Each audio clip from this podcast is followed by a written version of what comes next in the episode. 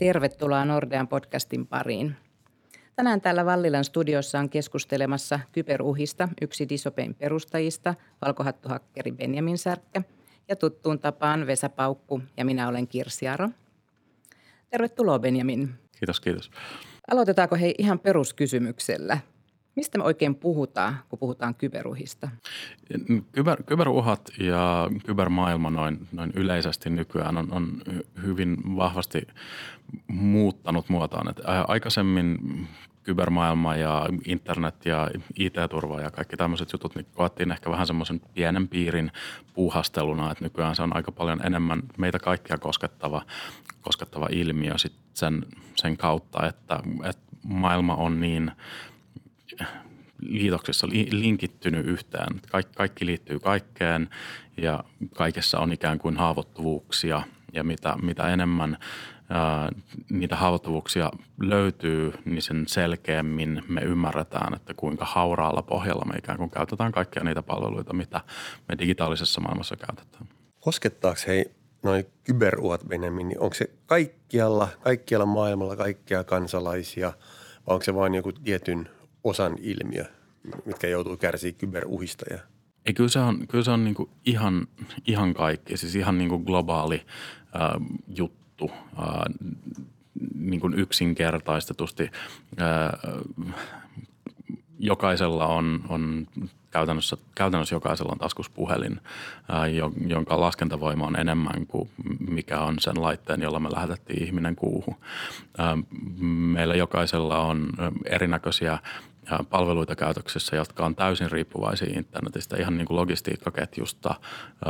Nykyään vaali, vaalitkin, monet, monessa maassa vaalitkin on niin kuin elektronisen äänestämisen kannalla. Meillä on hirveä määrä erilaisia tämmöisiä palveluita, jotka pintapuolisesti vaikuttaa siltä, mutta eihän tähän liity mitenkään internet tai tietotekniikka tai tietoturva. Mutta sitten kun sitä tutkii yhtään, yhtään syvällisemmin, niin tajuaa, että jos ei siellä toimisi se internetyhteys tai siellä ei toimisi se ää, tietoliikenne, niin se koko palvelu olisi käyttökelvoton. Ja, ja sen myötä niin on, on ehkä vähän hankala enää sanoa, että se kyber, kybermaailma olisi vaan joitain koskeva asia.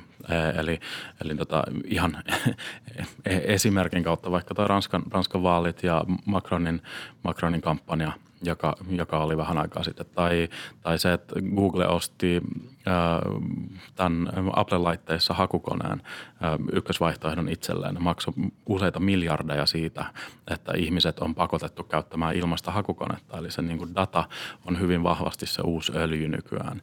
Ja sen, sen kautta niin niin vahvasti siihen suuntaan, suuntaan ollaan menossa. Hei, sä mainitsit tuossa studioaulassa tuon Ranskan vaaliesimerkkejä ja sen Macronin kyberturvatiimi, joka valmistautui ennalta se kyberhyökkäyksiin. Niin mistä siinä lyhyesti sanottuna oli kyse?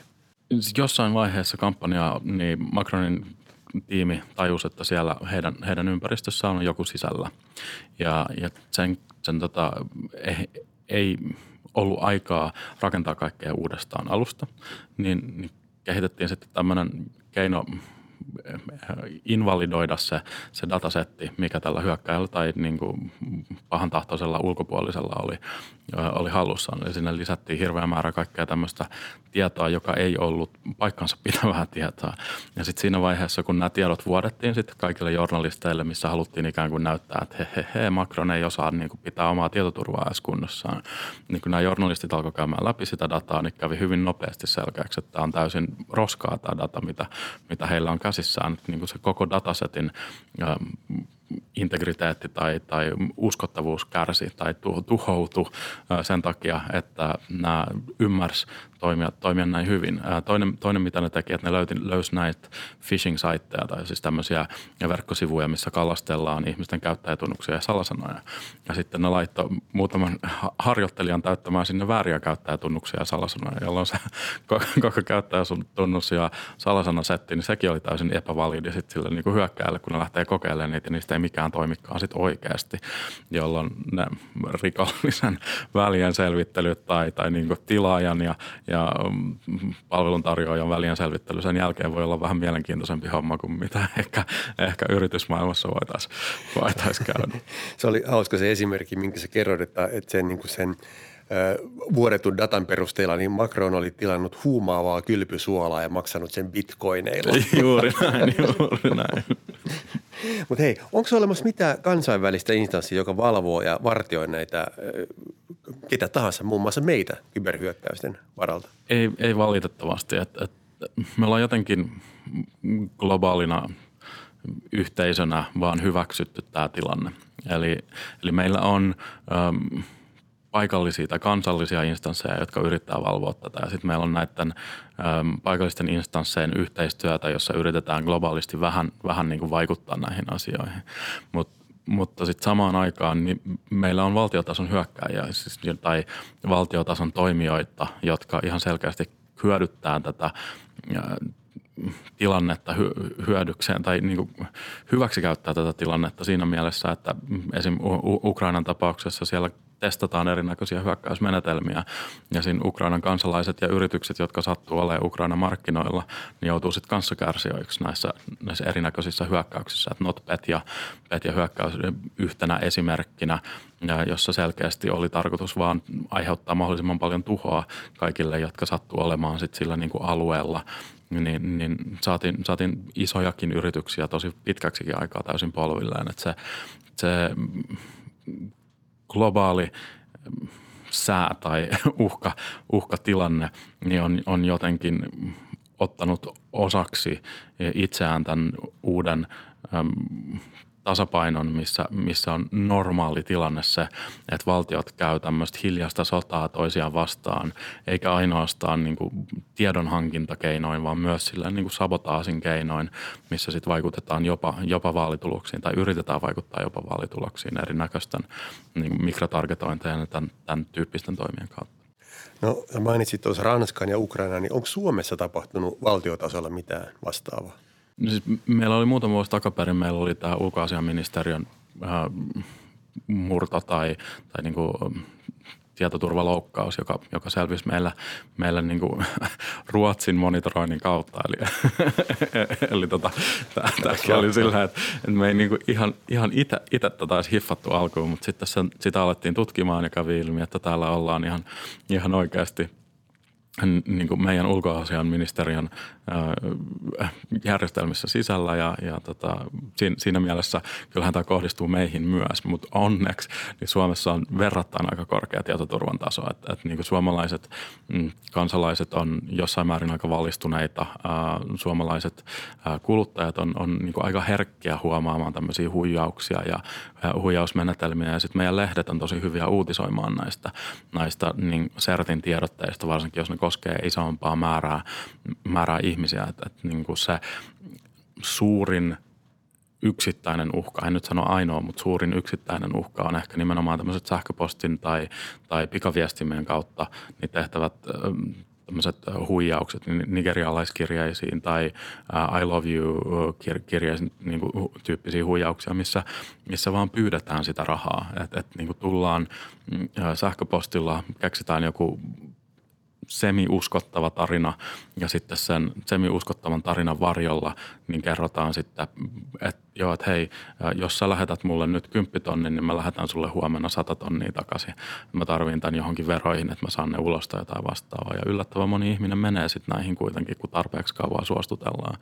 Ja toinen on sitten tämmöiset hyvin aktiivisesti naisia metsästävät tämmöiset semi-hyvännäköiset Facebook-profiilit, jotka sitten saa naiset, yksinäiset naiset rakastumaan niihin ja sitten lähettämään sairaalalaskuja tai lentolippuja tai, tai muihin tämmöisiin juttuihin rahaa ja sitten sen kautta saadaan sitä rahaa ulos. Onneksi pankilla nyt on sitten niinku muita keinoja vähän valvoa tätä, mutta, mutta niinku hankalahan siihenkään on puuttua ikään kuin väliin, jos joku vapaaehtoisesti lähettää niin, sitä, sitä rahaa ulos. E, e, että niin kuin, mitä mä nyt on kavereilta, jotka näitä tutkii sit niin poliisivoimissa, niin kuullut niin aika harvoin niin ne edes haluaa kuulla, että he on, on se uhri, vaan ne on, että ei tämä ole totta, että te huijaatte mua, mua ja, ja parhaimmillaan niin sieltä tulee vastaukset, että, että, että uskotteko te nyt hei oikeasti, että Nigerian presidentti on huijari, että, että, niin kuin, että, että, se saada, saadaan mennä niin hyvin, hyvin läpi se juttu ja, ja se, siis sivistynyt yhteiskunta rakentuu sillä, että me luotetaan toisiimme Joten tämä on se luottamus, mitä sitten hyväksi, hyväksi käyttää nämä, nämä rikolliset ja jonka uhriksi joutuu sitten hyvän tahtoiset ihmiset, jotka haluaa auttaa muita. Että se. Tuossa on nyt pakko kysyä sinulta, että onko toi sit varsinaista niin kyberuhkaa vai onko toi vain niin normaali huijausta, mikä tapahtuu verkon yli? Tuo on tosi hyvä, hyvä tota, pointti, koska se ei varsinaisesti ole mikään uusi huijausmenetelmä, mutta siinä käytetään nimenomaan näitä digitaalisia keinoja, että niin kuin se ei ehkä siinä mielessä ole suoraan, suoraan verrattavissa semmoiseen tekniseen kyberuhkaan tai haavoittuvuuteen jossain järjestelmässä, mutta sitten samaan aikaan niin se miljoonan sähköpostin lähettäminen on paljon helpompaa kuin miljoonan niin kuin kirjepostin lähettäminen. Että, että niin kuin siinä mielessä niitä, niitä teknologian keinoja teknologian keinoja käytetään siihen, siihen niin kuin huijauksen tekemiseen, niin siinä mielessä se niin kuin jotenkin ehkä kuuluu siihen kyber, kyberuhkaan tai, tai kybermaailmaan. Se vähän riippuu, että miten sen kybersanan määrittelee. Että se, se on ehkä se, mihin, mihin pitäisi paneutua enemmän, mutta musta tuntuu, että siihen meillä ei riitä aikaa. Joo, hyvä, hyvä pointti. Hei, tota, mikä sun mielestä, Benjamin, olisi niin kaikkein paras puolustuskeino – erilaisia hyökkäyksiä. On sitten näitä lavskammeja tai, tai sitten ihan niin kuin teknisiä kybermurtoja, niin, niin mitä pitäisi tehdä? Mun mielestä siis pitäisi muuttaa se perinteinen puolustusmalli semmoiseen niin kuin aktiivisempaan puolustusmalliin. Että, että niin kuin sen sijaan, että me mennään puskaan piiloon, niin, niin tota, me mennään mennään niin kuin siilipuolustukseen. Että meillä on ikään kuin semmoisia piikkejä, mihin nämä hyökkäjät osuu, osuu, jonka kautta sitten heidän ähm, hyökkäyksen kustannukset nousee niin korkeaksi, että se on pakko siirtyä helpom, helpompiin uhreihin. Että se, se semmoinen tarpeeksi hyvä palomuuri tai tarpeeksi hyvä antivirustuote, niin ei ehkä ole se äh, oikea juttu, mutta se, äh, se tota, tarpeeksi hyvä antivirustuote, tarpeeksi hyvä palomuuri, plus sitten se, että sinne lisätään vähän semmoisia myrkyllisiä omenoita ikään kuin sinne koriin ja sitten tiedetään itse, mitkä ne myrkylliset omenat on, niin sen kautta saavutetaan ehkä vähän, vähän parempi turvallisuuden taso ja tehdään sen hyökkään elämästä mahdollisimman vaikea. Joo.